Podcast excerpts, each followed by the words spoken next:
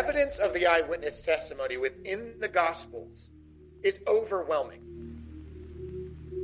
There is no doubt that the modern church in America has failed its people by not teaching them the earliest stages of church history.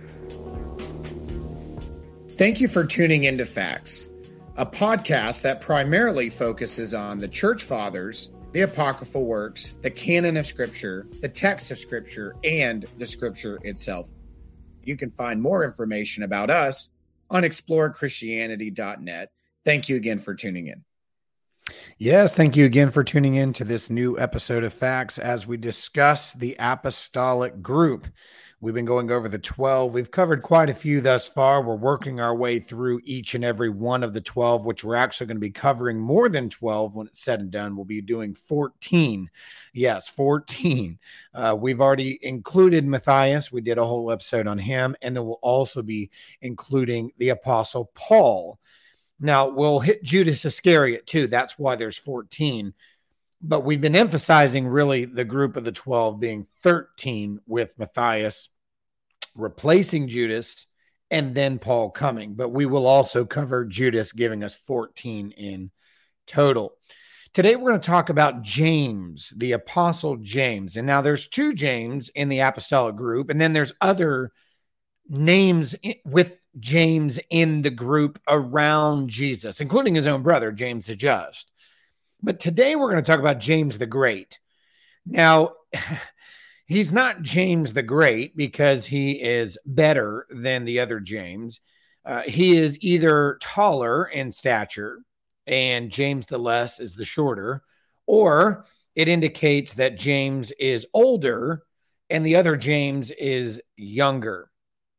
Now, there's a lot of dispute about this. Even uh, the chosen has gone with uh, the the bigger James and the smaller James, kind of the size factor there. I actually happen to differ on that one. I I personally think that it is older and younger. Now, at the end of the day, uh, the words can be described in both manners, and it really does. At the end of the day, it really does not matter at all. But I do take it to be that he is the older of the James in the group. Now, at the Uh, the framework of the apostles themselves, he is one of the three.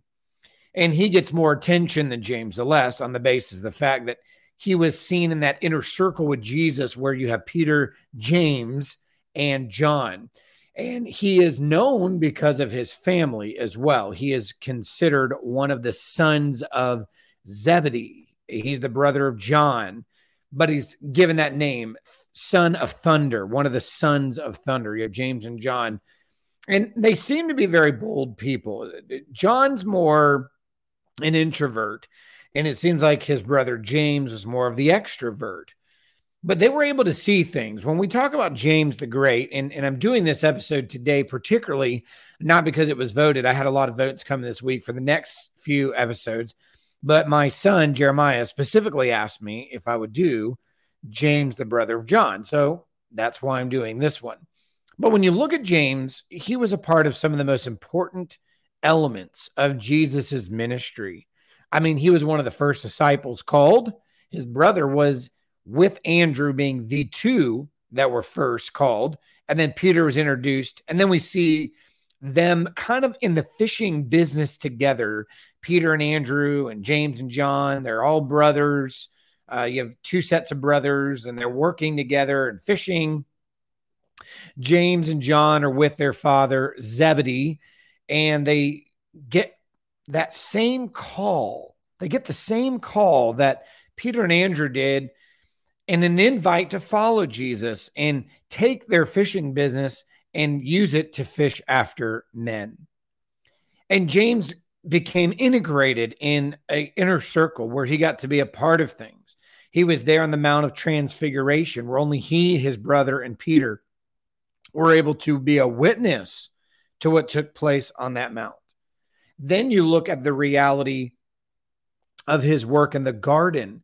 He was one of the three that was sitting there falling asleep as Jesus interceded and prayed while also sweating great drops of blood. James was there. He was a key witness. When I look at the figures of the apostolic group, we have two gospel accounts from the inner three. Mark writing a gospel for Peter, John having a gospel narrated in his name. I often wonder if James, being the first martyr of the apostolic group, obviously Judas went out and hung himself, but he was not a martyr. He was a villain. But James being the first to die in that group, which we'll get into that, I often wonder if the churches would have been very interested in him putting together a collected account of Jesus's life the same way they did Peter and John. And the reason for that is the reasons I just gave you of his involvement in some of the most extraordinary moments of Jesus's life. He was one of the earliest called. He was there on the Mount of Transfiguration. He was there in the garden. He was set aside in conversations with Jesus. Even Peter looking back on the book of Second Peter of the majesty that they had seen and experienced on the mount. Peter speaking in the plural there could only be referring to he, John, and James. I mean, we underestimate and kind of read over the transfiguration moment in Jesus's life. And and one of the things that I want to not ignore in the process of doing this is how instrumental that moment was for Jesus's ministry and what they were able to see. Because within that they were able to not just see Jesus manifested in glory but also see two of the major ancient Jewish writers and prophets to be exposed to an element of Jesus and his glory with Moses and Elijah. How many people in the history of the world can relate with that? And it's a tragic story, really, in the when it comes to the life of James, because he was short-lived in comparison to some of the others. Not many years later, some of them started to die and be killed as well. But the Mount of Transfiguration story, whether you're talking about Matthew's account in chapter 17 or Luke's in chapter 9, when you look at the Transfiguration account, he is instrumental in receiving the vision and the truth about Jesus, seeing him with Moses and Elijah, and being able to take that message and then proclaim it in places, and we're going to talk about those places is of no small thing. It's of no small thing. So James is an important character, and I don't want to run through his really quick and then jump on the others. I think he should be acknowledged for many of the things that we we admire in Scripture. He was there for at major events of Jesus's life.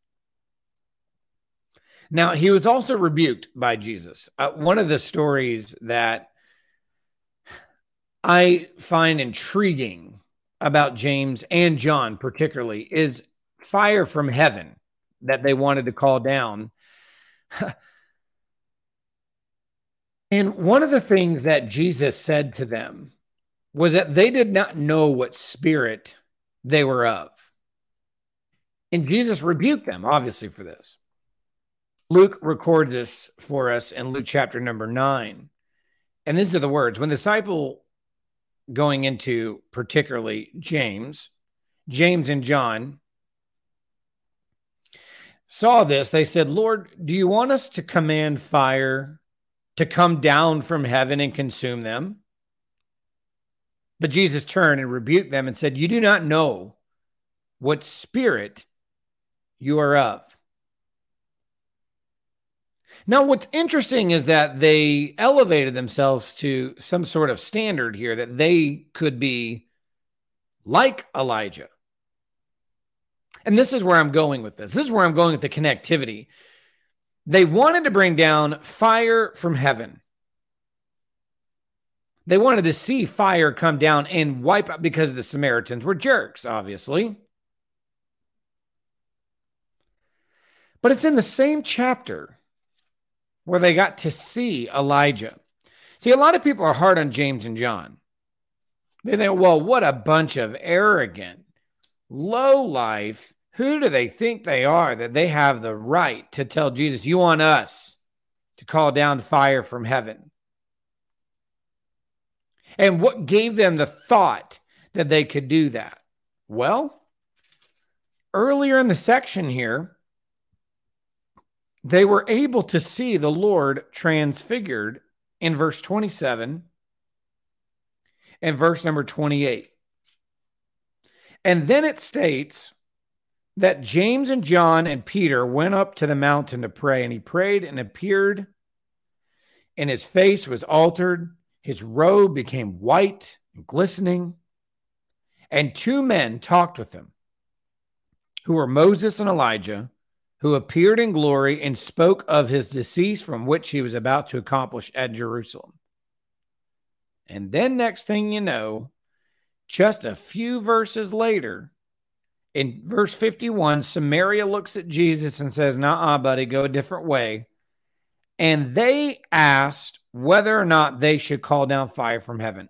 Well, there's two things as to why James, being a part of this group, believed he had a right to do this. He was able to see something miraculous just a few verses before this. And one of the guys he was able to see was Elijah. So Elijah would have been absolutely, I would say, fresh on his mind, along with John. And they saw who Jesus was in the presence of Elijah and in the presence of Moses. And then they go to the town of Samaria and they don't see Jesus for who he is. But put yourself in, in James and John's shoes. James was able to see with his own eyes two major figures in Jewish history the law and the prophets, if you would, Moses and Elijah. He was able to see more importantly that than that Christ transfigured in his form. A voice from heaven validating the Son of God. And then the people across the road over there have the audacity to pretty much tell Jesus, go somewhere else. Now, note the words here. Came to pass when the time had come for him to be received up that he steadfastly set his face to go to Jerusalem, sent messengers before his face, and they went and entered the village of Samaritans to prepare for him. But they did not receive him because his face was set for the journey to Jerusalem. And when his disciples, James and John, saw this, they said, Lord, do you want us to command fire down from heaven, consume them, just as Elijah did?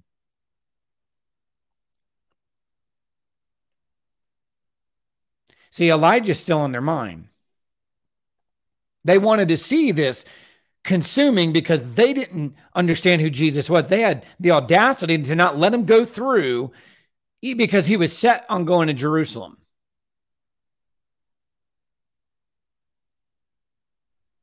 See, we're hard on James and John here, but really put yourself in their shoes. Would we not feel some level of defense for Jesus if we just saw what they saw, heard what they heard, and experienced what they experienced, would we not have the same fight and vigor within us? Now, I'm not saying what they did is right. Jesus obviously rebuked them. He, he told him, You don't know what spirit you're of. Because he was saying, I didn't come to destroy, I came to save them. So they ended up going off to a different village. Now, James and John were also um, not just in that controversy, Their mom created some problems for them. She wanted her two sons to be seated with Jesus.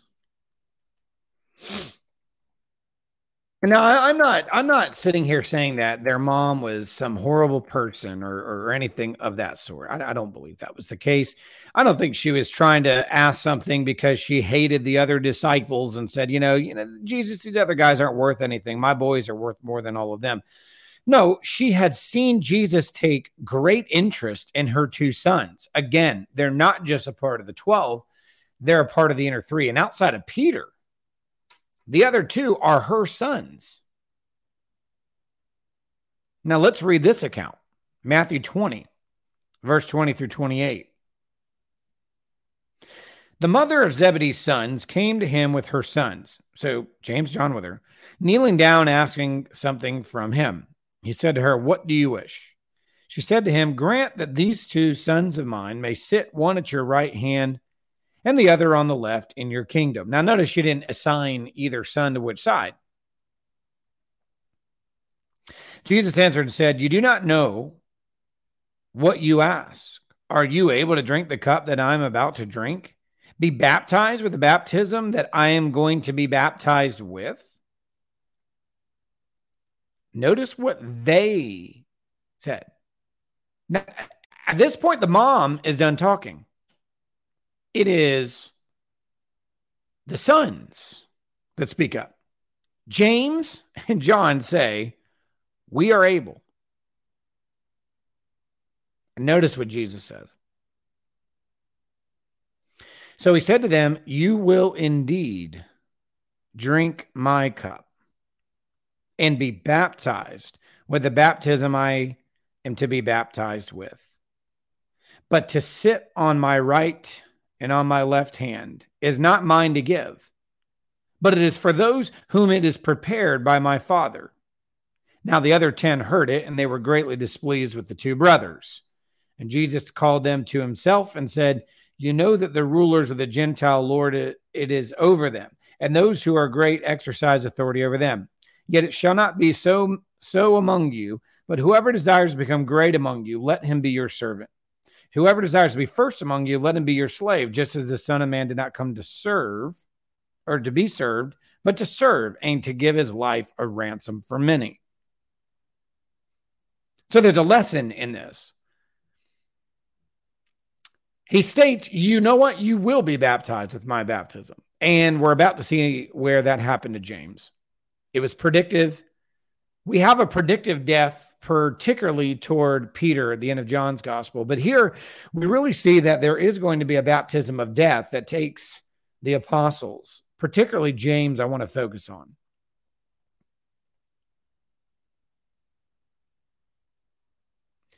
And in this, he relates to them that they should seek not the seating arrangement around himself, but that they should seek to serve and let God the Father place people positionally where they ought to be.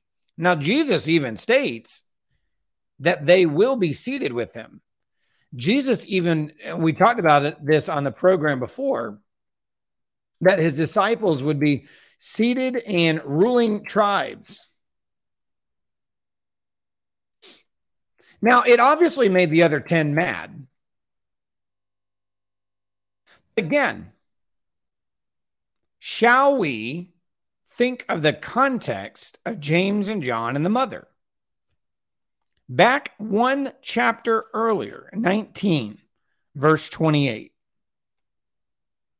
So Jesus said to them, Surely I say to you that in this that in the regeneration, when the Son of Man sits on the throne of his glory, you have followed me, will sit on the 12 thrones, judging 12 tribes of Israel.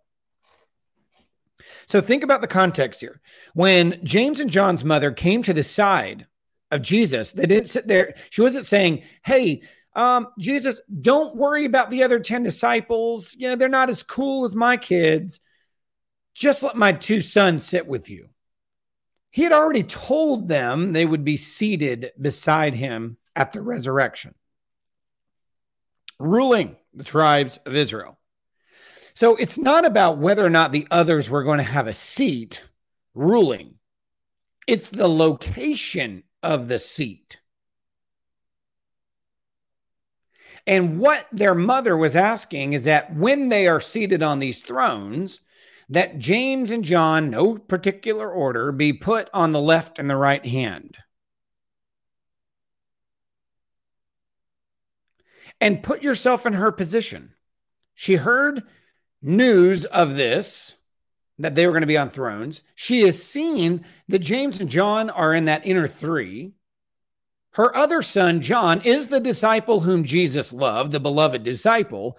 She's obviously noticed Jesus took great interest in them and that she that Jesus has big plans for them, which he just unveils. And so Jesus looks at them when she asks this request is, Do you really think you can be baptized with what I'm about to be baptized with? And both of them said, We do. And Jesus said, Yep. And you will. Now that takes us into the story of James's death in Acts chapter number 12.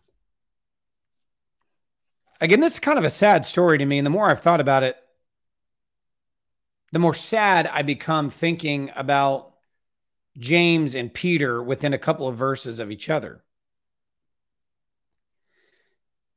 It says, Now about the time Herod the king stretched out his hand to harass some of the church. Then he killed James, the brother of John, with the sword. And because he saw that it pleased the Jews, he proceeded further to seize Peter also. Now, it was during the days of unleavened bread. Now, this is Passover time. Now, let's back up. Luke does not inform us of quite a bit that's going on in this section, and I want to make sure that we're caught up. Historically, James did not stay in the city of Jerusalem the whole time. We actually have different information about this. And that is why, like the Catholic Church and others, even many of the churches in Spain, say that James is the patron saint of Spain. And a lot of people scratch their head and they go, wait a minute, how, how could he be the patron saint of Spain? He never went to Spain.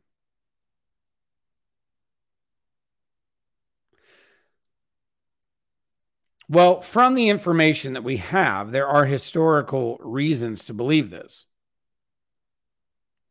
That apparently, and this is, and I realize that his trip to Spain comes from a later work, it's a later document. It was some anonymously written uh, storyline, probably about 12th century, that talks about some of the works of James in Spain and then his trip going back. So there's a legend. It's late, but it's a legend. And it kind of gives two propositions as to why James went to Spain and also why he went back to Jerusalem where he found martyrdom.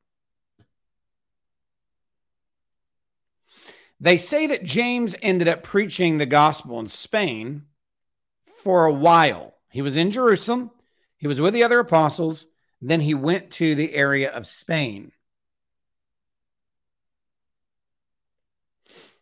Now, there's story that the mother of Jesus, Mary, came to some of the apostles, including him, in some sort of uh, vision, if you would that she was going to die soon. And that's what brought him back to Jerusalem. But again, um, let's let's talk about the probability of that because my my knee jerk reaction is to say that's ridiculous because I actually still think it is. I actually don't think that uh, Mary appeared to him at all. Um, I don't I don't think things like that happen. But let's talk about the occasion of the context in Acts, and then let's talk about the context of Mary when it comes to the context of Acts, clearly the reasoning for the season of his death was around the Feast of Unleavened Bread, which is a cumulative. Unleavened bread uh, is a statement that includes Passover and the Feast of First Fruits. So this is commemorative in multiple ways. Number one, it's commemorative in the Jewish sense. Uh, going to Jerusalem, it's one of the pilgrimage feasts to travel to. So him leaving, if he was in Spain, would go back to Jerusalem to celebrate this. That would be the main reason why James would have returned. Second reason, it's a celebration not only of the Jewish Passover, which is pilgrimage feast, it is a remembrance and a memorial of Jesus's own death and resurrection. And he could have wanted to go back for the purpose of celebrating with the others Jesus's ministry and work. That wouldn't surprise me at all. So it could have been a twofold reason as to why he returns. Now, again, there's legends out there, a couple legends as to what did all this to begin with. Now, I don't think necessarily that he saw a vision of Mary, but let's talk about the second thing, Mary herself. Because Mary, in one regard, is a person that spent time with Jesus, uh, with Jesus's instruction to John. Mother is your son, son is your mother, that whole ordeal. So, according to the tradition, sometime Mary appears to James over there in the country of Spain and she appeared on this pillar. And then he goes back to Jerusalem. But I do think it, it should be noted that Mary and James would have had probably a decent relationship because his brother John is taking care of her. And at some point, John leaves Jerusalem and goes east to the churches of Ephesus and Smyrna and that area over where Paul had already laid a lot of the groundwork, where he ended up picking up a lot of Paul's work. So at some point, Mary does die, it would appear. But their tradition is that he went to Spain. Now you say, well, Stephen, how much time has gone by? Okay, let's back up. If Jesus died around 33 AD, and this episode is taking place with him coming back in Acts chapter number 12, now you're talking about anywhere between 42 and 44 AD. Most would say he died in 44 AD, that this was taking place there. Very likely, by the way. So you have about 10 years that have gone by, 10 plus years from Jesus' resurrection to James's martyrdom. Now, when we read the book here, there's a lot that's happened up to this point in Acts. I mean, you have Cornelius' story with Peter, where he meets Cornelius, has the vision of the sheets. Paul has been converted to Christianity. It's easy to read Acts, and five years goes by really quickly. James didn't die the next year after Jesus ascended. The church has been established for 10 years. And Jesus had instructed them to go in to the areas of Jerusalem, Judea, Samaria, and then the uttermost parts. We know up to this point they had already reached three regions Jerusalem, Judea, and we see Philip in Samaria later on, chapter number eight. So we, we, we do see that there is a progression of movement. The gospel is now going to make it over to Ethiopia because an Ethiopian eunuch gets saved. We've seen people go down to Syria as the persecution of Saul was hot and against the church. Then he ends up getting converted on his way to Damascus. Things are going on here. So the disciples could and probably were on the move. And the churches of Spain have good reason and conviction to believe he was there starting their first churches. And I don't doubt it. I actually think that is very probable. But I don't know if some sort of Mary connection brought him back to Jerusalem that year. It was likely the pilgrimage feast, based on what Acts is telling us event wise. and he was back down for the pilgrimage feast, in addition to being with his other friends and disciples around the time of celebrating Jesus's death and resurrection. But we find that in chapter 12, Herod the king had started to bring havoc on the church there. We don't have all of the answers as to why Herod picked James and killed him with a sword. Now, Herod, being one that is there, would have been following probably some sort of wrongly applied Old Testament scripture to do this, like Deuteronomy 13. Being killed by the sword could have been him accusing James of turning the people of Israel over to different gods deifying Jesus, for example. But why James? Have you ever pondered and wondered why James?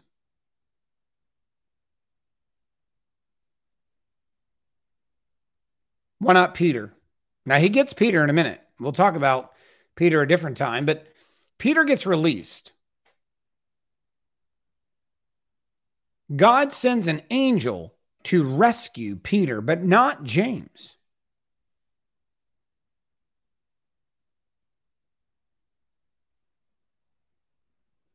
I think when we talk about James here, he must have been doing something instrumental out there, loud, obnoxiously clear. That would have caused Herod to say, That one right there, bring him to me. Why James?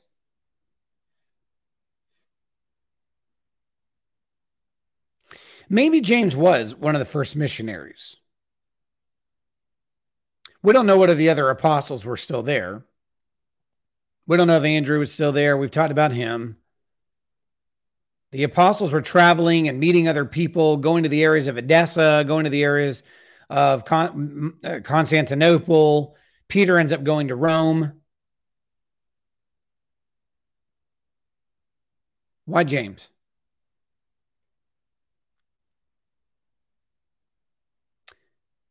It could have been because James was known as a very vocal and out front person. Hence, he was called the son of thunder.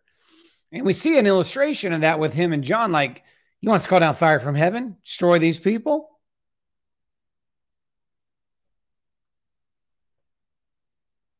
James must have been saying and doing things publicly in the streets that got Herod all worked up.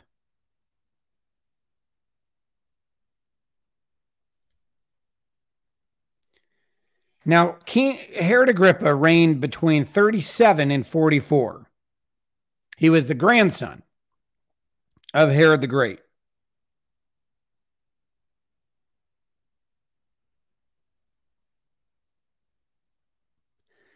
I would imagine that James was street preaching or even calling out something about the corruption of the Jews.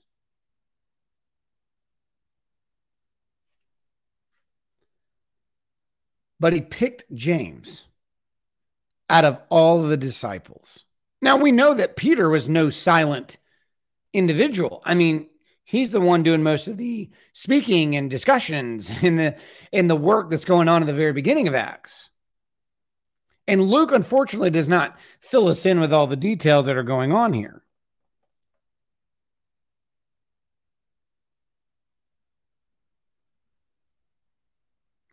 but here james was the one who caught the eye of herod and herod had him put to death by the sword and I think it's because he was one of the more vocal of the apostles.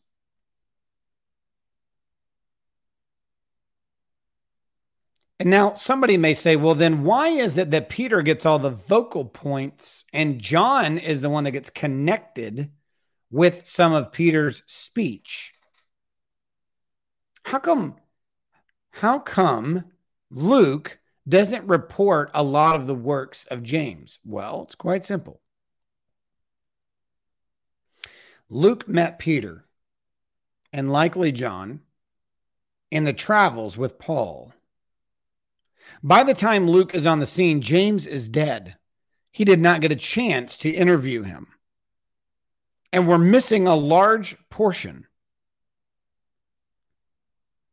about James because he was no longer able to be interviewed for the history. And Luke, even writing this story, is not focusing on James. It's about Peter in the miraculous release.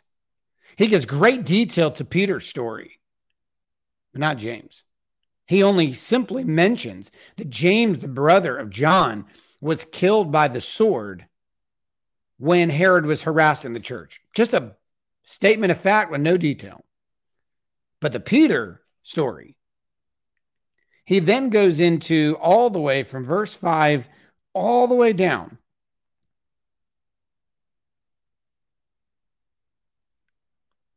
And then describes the miraculous escape Peter had in prison. Because Luke is reporting the narrative about Peter not so much James. So I have to wonder how much we've lost from James the Great, James the son of Zebedee. He was more vocal than we think. He just wasn't reported more so than Peter and John because they outlived him. And those that wrote stories about them, like Luke, did not come on the scene till later and there was no point. Now, yeah, sure. I mean, others could have told Luke what happened, but that's not really Luke's style. When he's getting information to just report what's happening, he makes a quick statement, uh, you know, like he does about James right here, and then he moves on. That's that's just the way he works. But James must have been a very vocal person. Maybe he had a little fire in him. And It was enough just to tick off the wrong guy.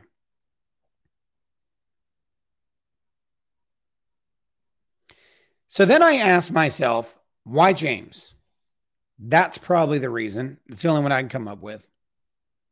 And then I ask another why. Not not to Herod, but to God. Why save Peter but not James?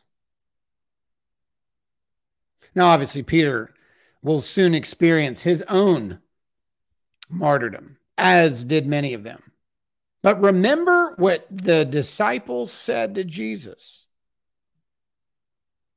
I'm ready. I'm ready to die. I'm ready to be baptized with your baptism. And Jesus said, Indeed. Now, I'm not saying that God said, Okay, all right, I'll, I'll I'll put you to the test on that one. You say, you say you're going to be baptized with my death? All right.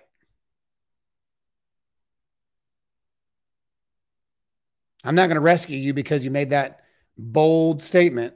I don't think God was mad at them for their statement. Jesus said, You're right, you will. But this is a part of the baptism the baptism of blood that they were going to experience. And James was the first one to experience what he told Jesus he was ready for.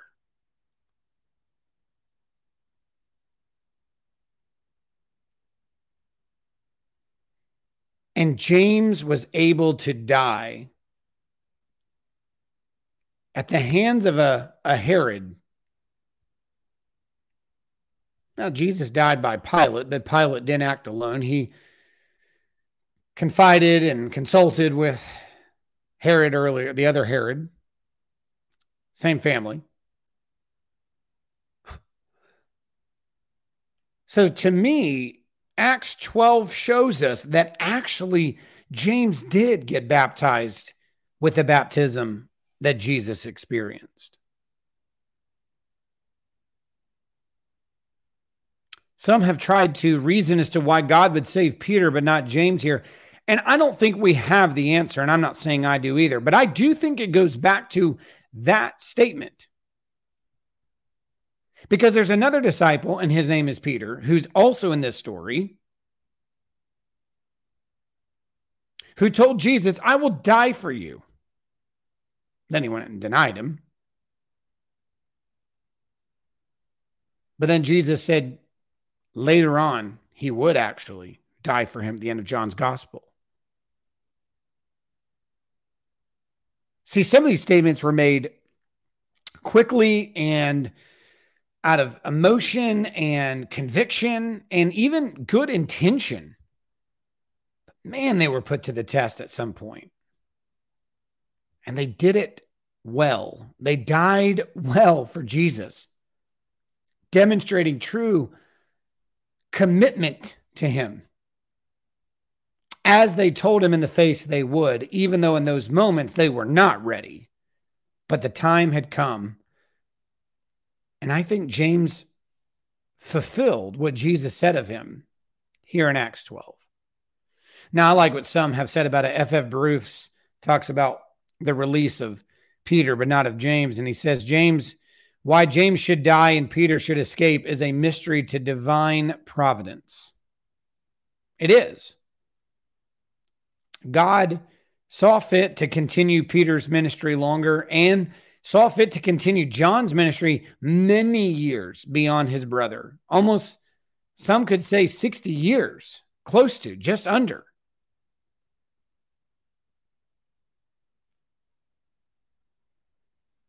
So, with that, I agree. It is a divine mystery, but I do think it is linked to what we read earlier in Matthew, where they made the declaration, We are ready. So he died around the year 44. He is acknowledged by feast days in both the Eastern churches and the Catholic and the Western churches, uh, a little bit very different dates. Uh, the Western church uh, looks at his feast day as July 25th. The Eastern Church is April 30th, but the churches of Spain actually hold it later on in the winter. They hold it December 30th.